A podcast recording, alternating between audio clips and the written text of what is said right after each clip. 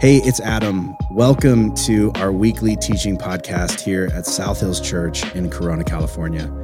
Our hope is that as you listen in, you'll find yourself laughing and learning and being challenged and encouraged to grab hold of who God has made you to be. Enjoy the message. And the title of my message today is Do You Know Who You're Talking to? Do you know who you're talking to? Has anybody ever, have you ever uh, had the privilege of getting to watch a fight between people and someone pulled out this phrase in the middle of the fight? Like where two people are arguing and suddenly somebody says, they sort of like, they don't know what else to say and they're getting frustrated because there's something they want or something that, that's not happening that they think should happen. And finally they just kind of puff up their chest and they're like, do you know who you're talking to? And then everyone stops and sort of looks over there. And this is what everyone's thinking if you're watching that situation. We do know who that person's talking to. Looks like a real jerk because typically that doesn't go well. I, I, maybe you have. I have never seen someone pull out this phrase in an angry tone to sort of get their way and it go really well. And everybody walk away being like, that was a great exchange. I feel like we really came out understanding each other and moving forward. Like that was, that was incredible. I feel like there's this, often there's this air of like condescension or entitlement when though this phrase is said that just sort of makes us feel gross. Uh, whether we're the one that's being told this, whether we're the one that is watching it get said to someone else, it, it, it looks like someone is trying to essentially convince someone else that they ought to get special treatment or they ought to get their way or they ought to be the exception to whatever rule is being laid down in front of them because they are someone special.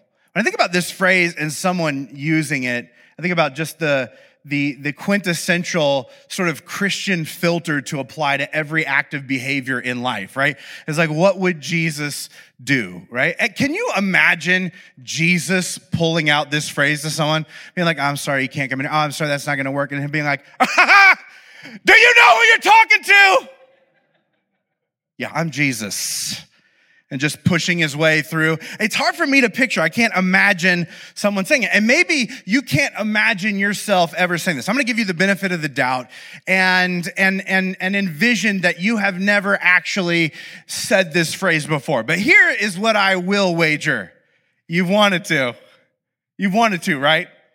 You've had a moment where somebody you felt like across from you was being a little bit disrespectful to you they, they didn't quite understand like, you know, how they should be talking to you and what they should be saying to you. And you were getting really annoyed by like the, the, the situation and the interaction. And man, you were, it was boiling up inside of you and you wanted to say it, but you've seen too many other people say it and you know that it doesn't go well. You wanted to put that person in their place so quick but hopefully you didn't. Um, maybe you did. And if so, please tell me that story on the plaza. I would love to include you in the next service. And I think the implication behind this phrase, and part of the reason that we want to say it, part of the reason that, that someone who does say it says it, is what they're really trying to say is like, if you really knew me, you would talk to and treat me differently.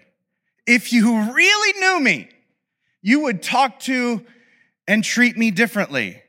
It's that sort of like, it's that place where we feel trapped and we don't feel seen or understood and it's not working and we don't know how to, to sort of explain or demonstrate who we really are. And we just, we just in frustration, in anger, we just sort of throw this out there.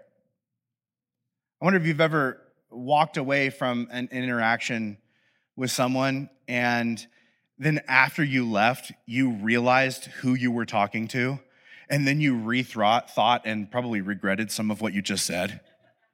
Because as you were having the conversation, you didn't know who it was, right? And then later someone was like, Did you know who that is? And you're like, What? And instantly the, the color rushed out of your face and you felt sick to your stomach. You're like, What? He's the CEO? Oh my gosh, I'm gonna lose my job, right? Like, that was my crush's mom oh no, it's over between us, right? That was our professor. the one I just told for the last half hour, that class was stupid and everything that they said was like, whew, she's the one who gets to decide who gets a raise? Well, it's not going to be me now because I didn't realize that when I was talking about how horrible every policy in this organization is. That was a mistake. And I wonder, like, why do these situations panic us? I think it's because we sort of intuitively know that our perception of a person frames our interactions with that person, right? So we talk to people based on who it is we think we're talking to. Now, I know some of you are thinking, like, not me. I talk to and treat everyone the same. No, you don't. No, you don't. You're lying to yourself and probably some other people. Um, and I think you shouldn't talk to everyone the same and treat everyone the same. Like, you don't say the same things the same way to the administrative assistant in your office that you do in the privacy of your bedroom with your wife. Hopefully, you don't. Let me just tell you right now if you are, your wife is under the impression that you are not. That should probably be a conversation you have ASAP right?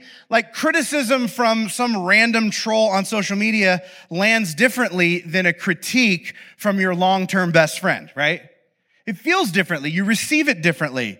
You're, you're, you're less likely to, to take seriously investment advice from your drunk, broke cousin than you would a very successful and wealthy broker, right? Like we, we respond differently to different people. And we do it for different reasons. We do it based on their reputation, their track record, their expertise, and also your relationship and experiences and interactions with them.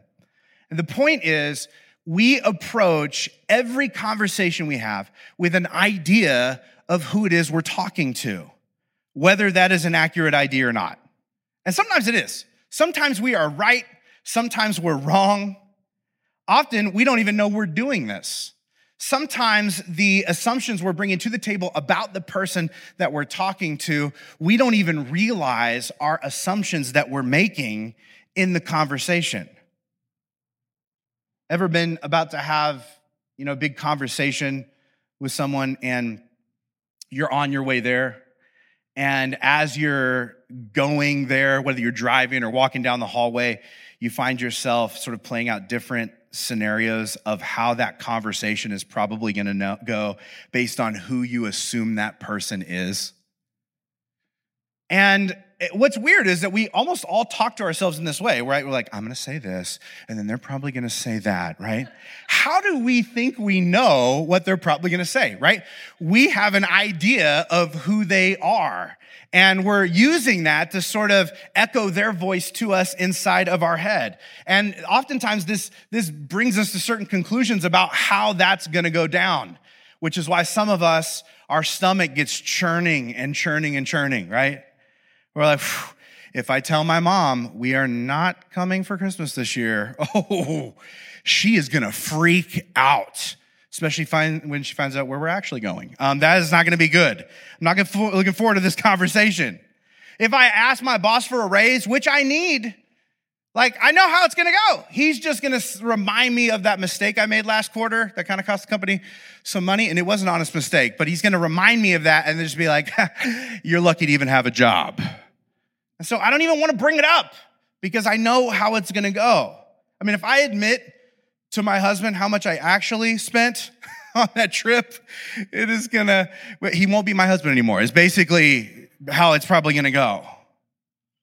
And I think in a lot of these sort of situations, we haven't even had the conversation yet, but we feel like we have. Has this ever happened to you? Where you feel emotionally like you've already had the interaction because of how many times you played it out in your mind because we've been rehearsing what we think they're going to say. And when we finally come down to the moment where we're face to face with that person, where we're actually going to have the conversation, our assumptions change what we say and what they what we hear and how we respond and oftentimes the entire outcome of the interaction. You ever come into a conversation the wrong way based on your assumptions and you set off a fight that wouldn't have existed had you not come in with those incorrect assumptions. I get that you're super spiritual, more so than me, and so you don't want to admit it, but I have too many times to count. An embarrassingly high ratio. And like, why, why does this happen? Why do we end up like bringing things in and why does that sort of turn the conversation upside down and sometimes damage the interaction we have because our perception of a person frames our interactions with that person like everything that we think and feel and are telling ourselves and rehearsing going into the conversation changes the conversation and how we feel about it. And the reason I bring this up today is that I've realized that this isn't just true about our conversations with other people, this is true about our conversations with God. Because in reality, what you think about God changes the way you talk to God and how you interpret what you hear from God. And some of us have never really thought about this before where like God is just sort of generic God, right? Like I'm sure that like he just, it's fine, right? And we've never really thought about how we're sort of processing our relationship with God, how we're thinking about who God is, um, who we are going to when we have this conversation. Some of us have never actually analyzed how the assumptions we've made about God are changing the conversations we're having with God. And the reason this is a problem is because some of our assumptions are incorrect. In the, in the Old Testament, uh, it is full of very specific and sometimes very strict instructions that God gives his people. And like us, you know, because they're humans, they didn't always like being told what to do, especially when there wasn't like a detailed explanation of why am I supposed to do that. Maybe you thought this was just like a weird disease your kids have. Everyone has always been this way. When someone's like, this is what I need you to do, people are like, why, right? And here's the issue with this God didn't always tell these people why. What he often did instead was paint a clearer picture of who was asking. There's one passage in particular where God is about to give people a series of, of, of laws and rules. And some of the stuff is very elaborate and specific. And it's stuff that is ultimately going to be good for these people, but it's not going to feel good up front. But first, before God does all of this, he says something about who he is. It's found in Exodus chapter 34, verse 6. Before he tells them what to do, he tells them who he is. And he starts by saying, I am Yahweh, the Lord the God of compassion and mercy. I'm slow to anger and filled with unfailing love and faithfulness. I lavish unfailing love to a thousand generations. I forgive iniquity, rebellion, and sin, but I do not excuse the guilty. I lay the sins of the parents upon their children and grandchildren. The entire family is affected into the third and fourth generations. Now, what you should know about this that our Bible class teacher would tell you if you were in his class is that there's a context to what's being said here. In fact, these statements become known as the 13 attributes of God. They become the foundation of the Jewish faith and how they view God and every interaction they have with God, so much so that it actually becomes customary to recite these two verses, these 13 statements before these people went into the temple to worship, study, or sacrifice. And I want you to think about this for a minute. Essentially, what we know about this passage, these sentences, these statements, is that before attempting to talk to or hear from God, these people would begin by reminding themselves of who God is. Why? Because it's easy to forget. In fact, these statements are echoed over and over again all throughout Scripture. In Psalms, in the Old Testament passages, in interactions that people have, in private moments with God, in public ceremonies, in the Old and New Testament, over and over and over again, these people reminding themselves of who it is they're dealing with. And so the big question is what do these things even mean?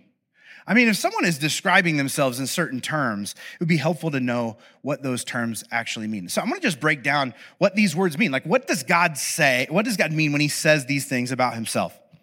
Um, I, I want to just start with the, the first few phrases that he uses Yahweh, the Lord, uh, compassion, and mercy. What do these things mean biblically? Like, what does God mean when he says these things? Yahweh the Lord, uh, essentially, these two titles mean the one being who is over, above, and in charge of everything. That's, that's sort of a, that's sort of a power move to come out with this one, right? I am the one being who is over, above, and in charge of everything. FY, just starting the conversation this way. Compassion, which is the, the second marker that God gives to identify who he is. It, it, to show compassion is to consider and care about the feelings and experiences of others. This was a revolutionary concept to people at this time in history when these words were first spoken. Like, God didn't care about people. That wasn't the way they thought. And he's like, I mean, other gods you may have heard of, other people's version of God, a skewed picture of God. But me, the actual one true God, actually care and consider very deeply the feelings and experiences of others. And then God is merciful, right? Mercy is acting to lessen the pain and suffering of others, even if they brought it on themselves, which I'm really grateful for. Because if I'm honest, most of the pain and suffering I've experienced in my life, I have brought on myself. Now, let's be real. I blamed other people. But if I'm honest, I, I actually, a lot of it I brought on myself. I think it's interesting that before God tells us anything that he wants us to do, and he's declaring who he is, that these are the first things he wants us to know about him that he is over and above everything, that he is compassionate to his core, that he considers and cares about the feelings and experiences of others, including you specifically, and that he's merciful, that he is committed to acting to lessen the pain and suffering of people, including you, even if you brought it upon yourself. That at his core, these are the things that defines him. He's telling us that he wants us to filter everything that he says and does through this lens. But he doesn't stop there. He goes on, right? He goes on to say that, you know, he's slow in anger and filled with unfailing love and faithfulness. So what do these things mean? To be slow to anger means that you are patient, you're level headed, and even keeled. Now, for some of you, this is the opposite image of God that you were painted all growing up, right? That God was angry, he was mad, he was petty. This is not the picture that he paints of himself. Unfailing love is essentially an unrelenting uh, ability to carry out acts of kindness and goodness towards other people. So, no matter what they do, and no matter what happens, and no matter how long the relationship is going, and no matter like if they're not extending love back to you, that un, unending or unfailing love is this ability to consistently give kindness and goodness and kindness and goodness, even when that is not what is coming back your direction. Whew. Really does take God to be able to do that because we all have our limits. We're like, and you're cut off. And God's like, not me, it's unfailing. And that God declares that He's faithful. And to be faithful means that you are stable, reliable, and full of integrity. If there's anything that we're looking for in our current culture, isn't it faithfulness, stability, reliability, integrity? We, we don't know who we can trust or what we can trust or what we can rely on. And God is like, just so you know, this is the core of my personality. God goes on from here to say that he lavishes um, unfailing love to a thousand generations, that he forgives iniquity, rebellion, and sin. In other words, God's heart toward us is that even when we mess up, intentionally or not, that he still looks for ways to show us kindness and goodness. And when we hear all these first things of this passage, we love it. We're like, this is awesome. This is the kind of God I want to believe in, even if there are moments where I'm suspicious that that's maybe not who he is. And then he says this, which sort of sometimes throws us off a little bit. He goes on to say, but some of you are like, I knew it. Never mind. But I, I do not excuse the guilty. I lay the sins of the parents upon their children and grandchildren. The entire family is affected, even the children in the third and fourth generations. And maybe this is the deal breaker for you. You're just like, mm, I don't know.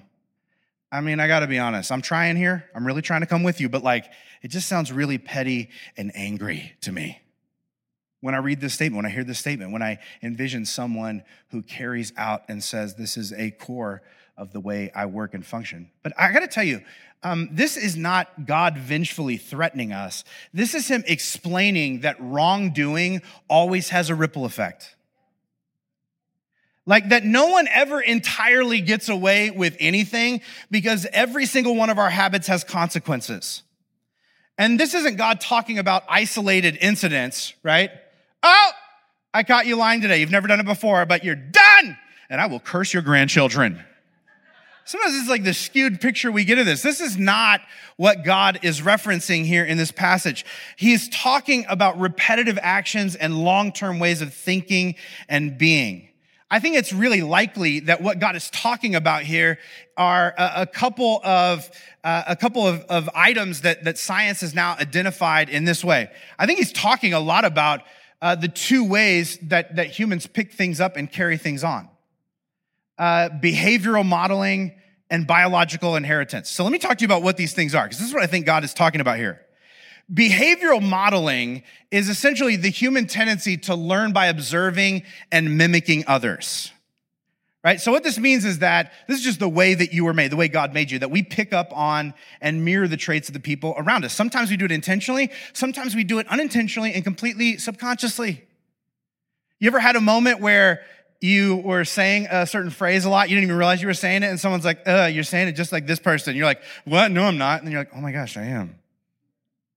You've picked up somebody's laugh. You've picked up somebody's catchphrase.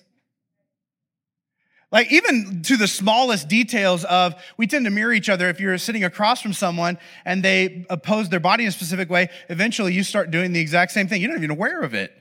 This is how much we mimic and model one another. In other words, we pick up most of our behavioral cues and most of our behavioral habits from what we see from the people around us. And now what we see is expansive, right? Because we can see almost everyone in the world through the internet. So it just depends on what you're watching most often. Then there's biological inheritance, right? Which is the passing down of genetic traits, patterns, and tendencies. So the genetics that we receive from our parents and our grandparents predispose us to certain behaviors and conditions that are set off by certain actions and environments. And these traits, they determine how receptive we are to everything from certain types of cancer to high blood pressure to anxiety and a quick temper.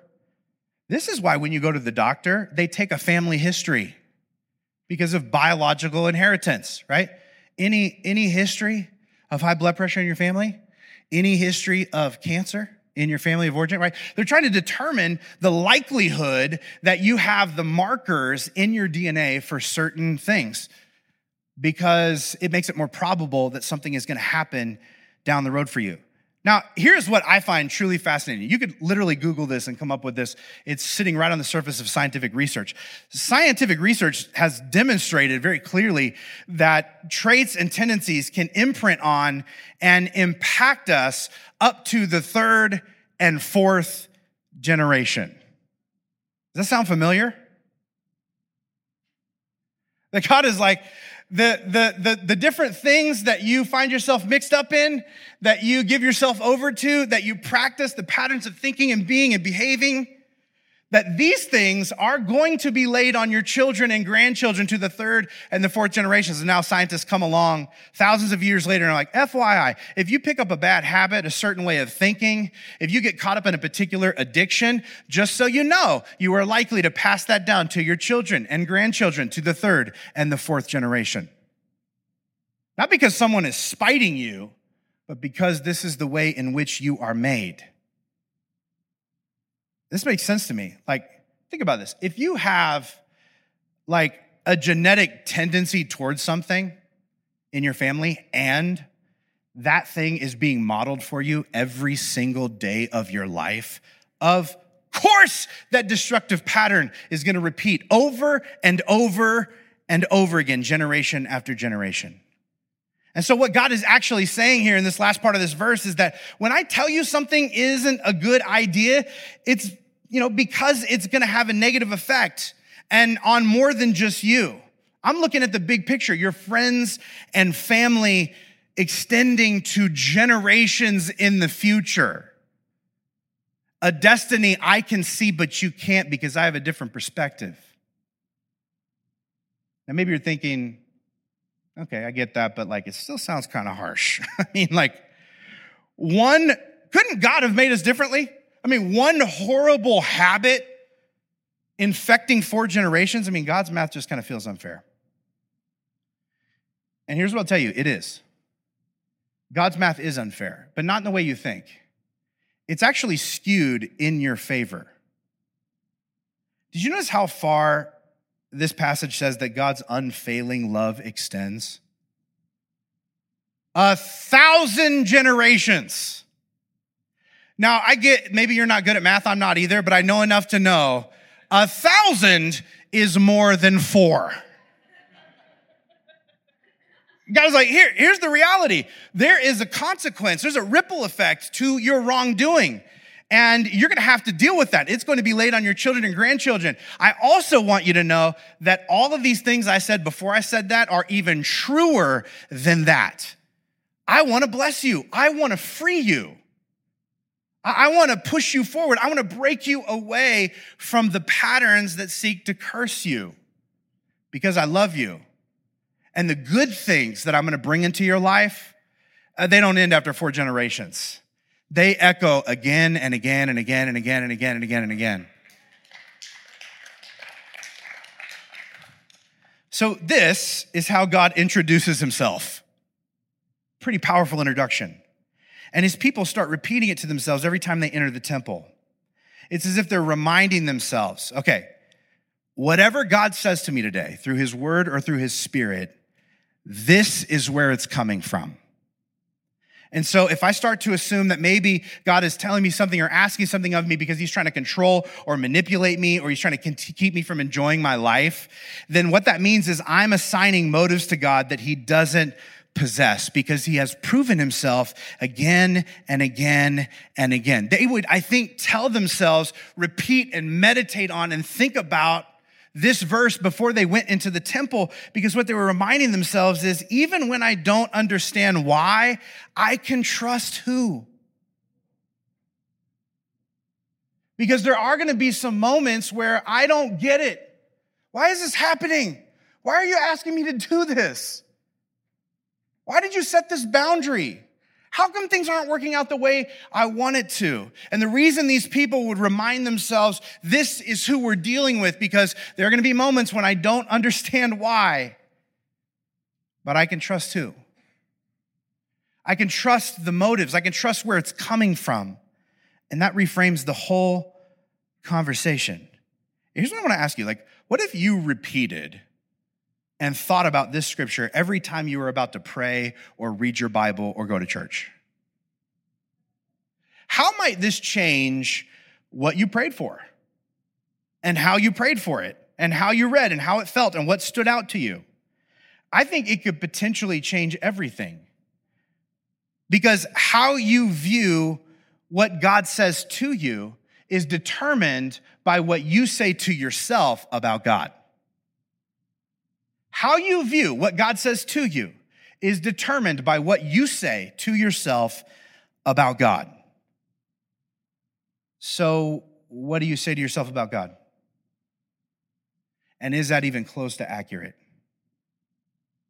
I think some of us, we have sort of through our experiences and incorrect assumptions and hurt feelings and broken moments, we've come to tell ourselves, like, oh, I can tell you what God is like.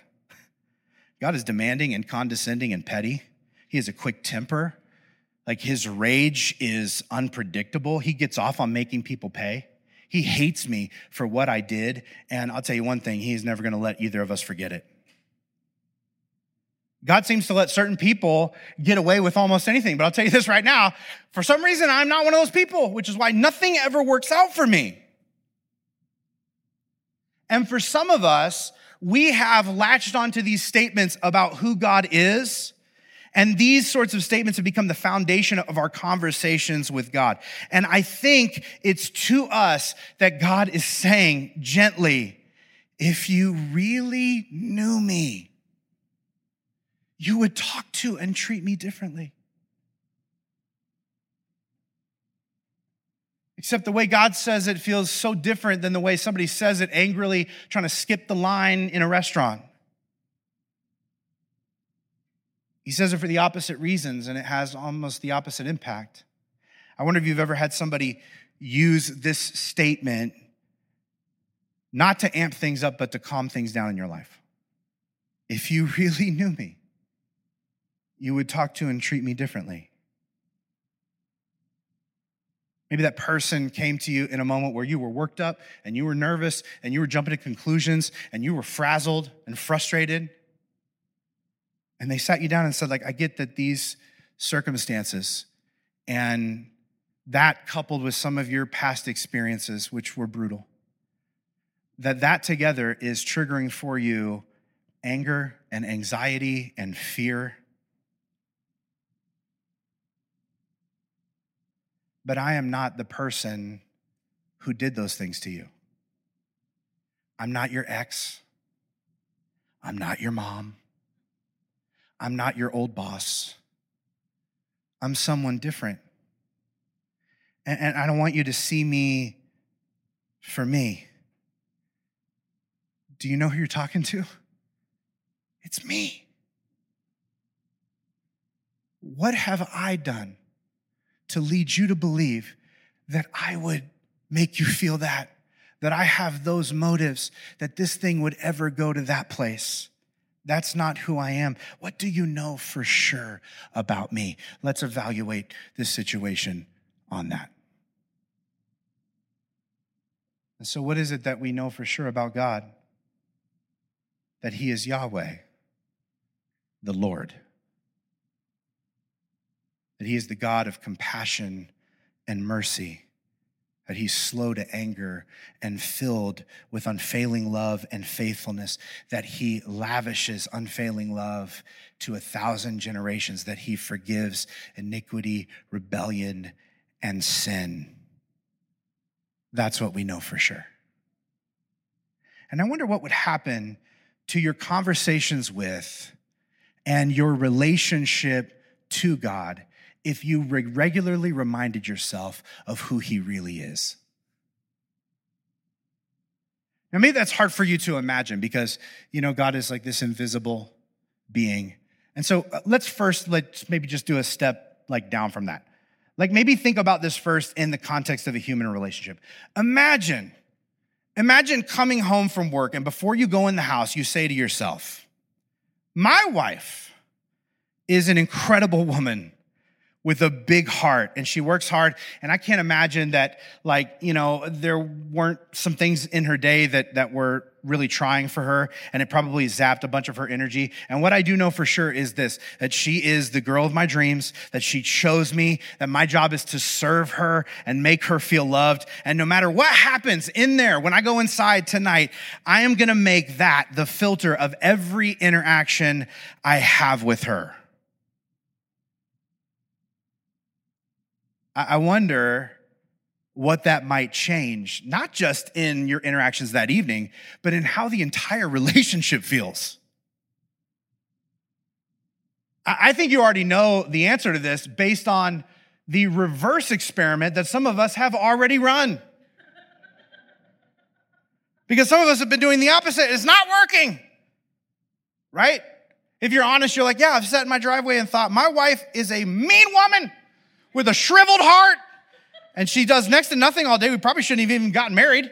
I mean, I love her, but she drives me crazy. And so help me if she brings up that one thing that she wants me to do that I already told her I don't have time to do one more time, I'm gonna snap. And based on all these shows I've watched, I know how to get away with murder now. I don't understand why she doesn't get it. Her job is to keep me happy and have sex with me at least four times a week. I deserve some appreciation. Make it so, Jesus, amen and amen. and some of you are like, oh my gosh, that is literally verbatim what I pray when I'm about to go in and it isn't working. Now that you mention it, it is not working at all. Isn't it crazy how we can frame a relationship in such a negative way and then still be surprised that every interaction goes badly? Like, I wonder why that didn't go well. Well, what did you tell yourself about them before you walked into the room with them? Because that shapes a lot of the interaction. And again, we don't just do this in our relationship with people, we do it in our relationship with God. And here's the big question I want to pose to you about your connection with God. What if there are things that God wants to tell you that your heart is desperate to hear, but it can't? Because every conversation you have with Him is being filtered through a broken picture of Him. And so, even though He is telling you, things that would save you, change you, encourage you, and uplift you, you don't hear it like that because it's filtering through a skewed image of who he really is. And I would tell you, like, if the picture of God you're working from isn't consistent with how he describes himself and who he's proven himself to be throughout human history and your story, you don't have an accurate view of who you're talking to. And that incorrect context is corrupting the conversation both ways. But the good news is you can change that. You can invite God to reframe for you who He is and what He's like and how much He loves you and cares for you and, and how He genuinely acts towards you. And the reason I bring all this up because I think the game changer in your life, in your conversations with God, in your understanding of God, in your interactions with God, and ultimately in the way you view everything and everyone else, I think might be in deciding that it is time to preface your prayers differently.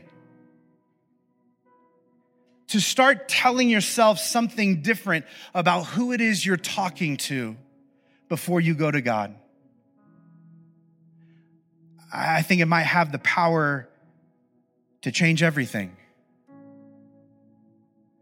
When you believe that you are talking to a good God who loves you and sees you and cares about you and considers your feelings and experiences and is devoted to bringing compassion and mercy in your life, who is faithful and steady, who does whatever it takes to remove pain and suffering from your life, even the parts that you put there. When you start to go into a conversation with God like that, when God says, I'm gonna, I'm gonna ask you to do this, and you're like, what? I don't wanna do that.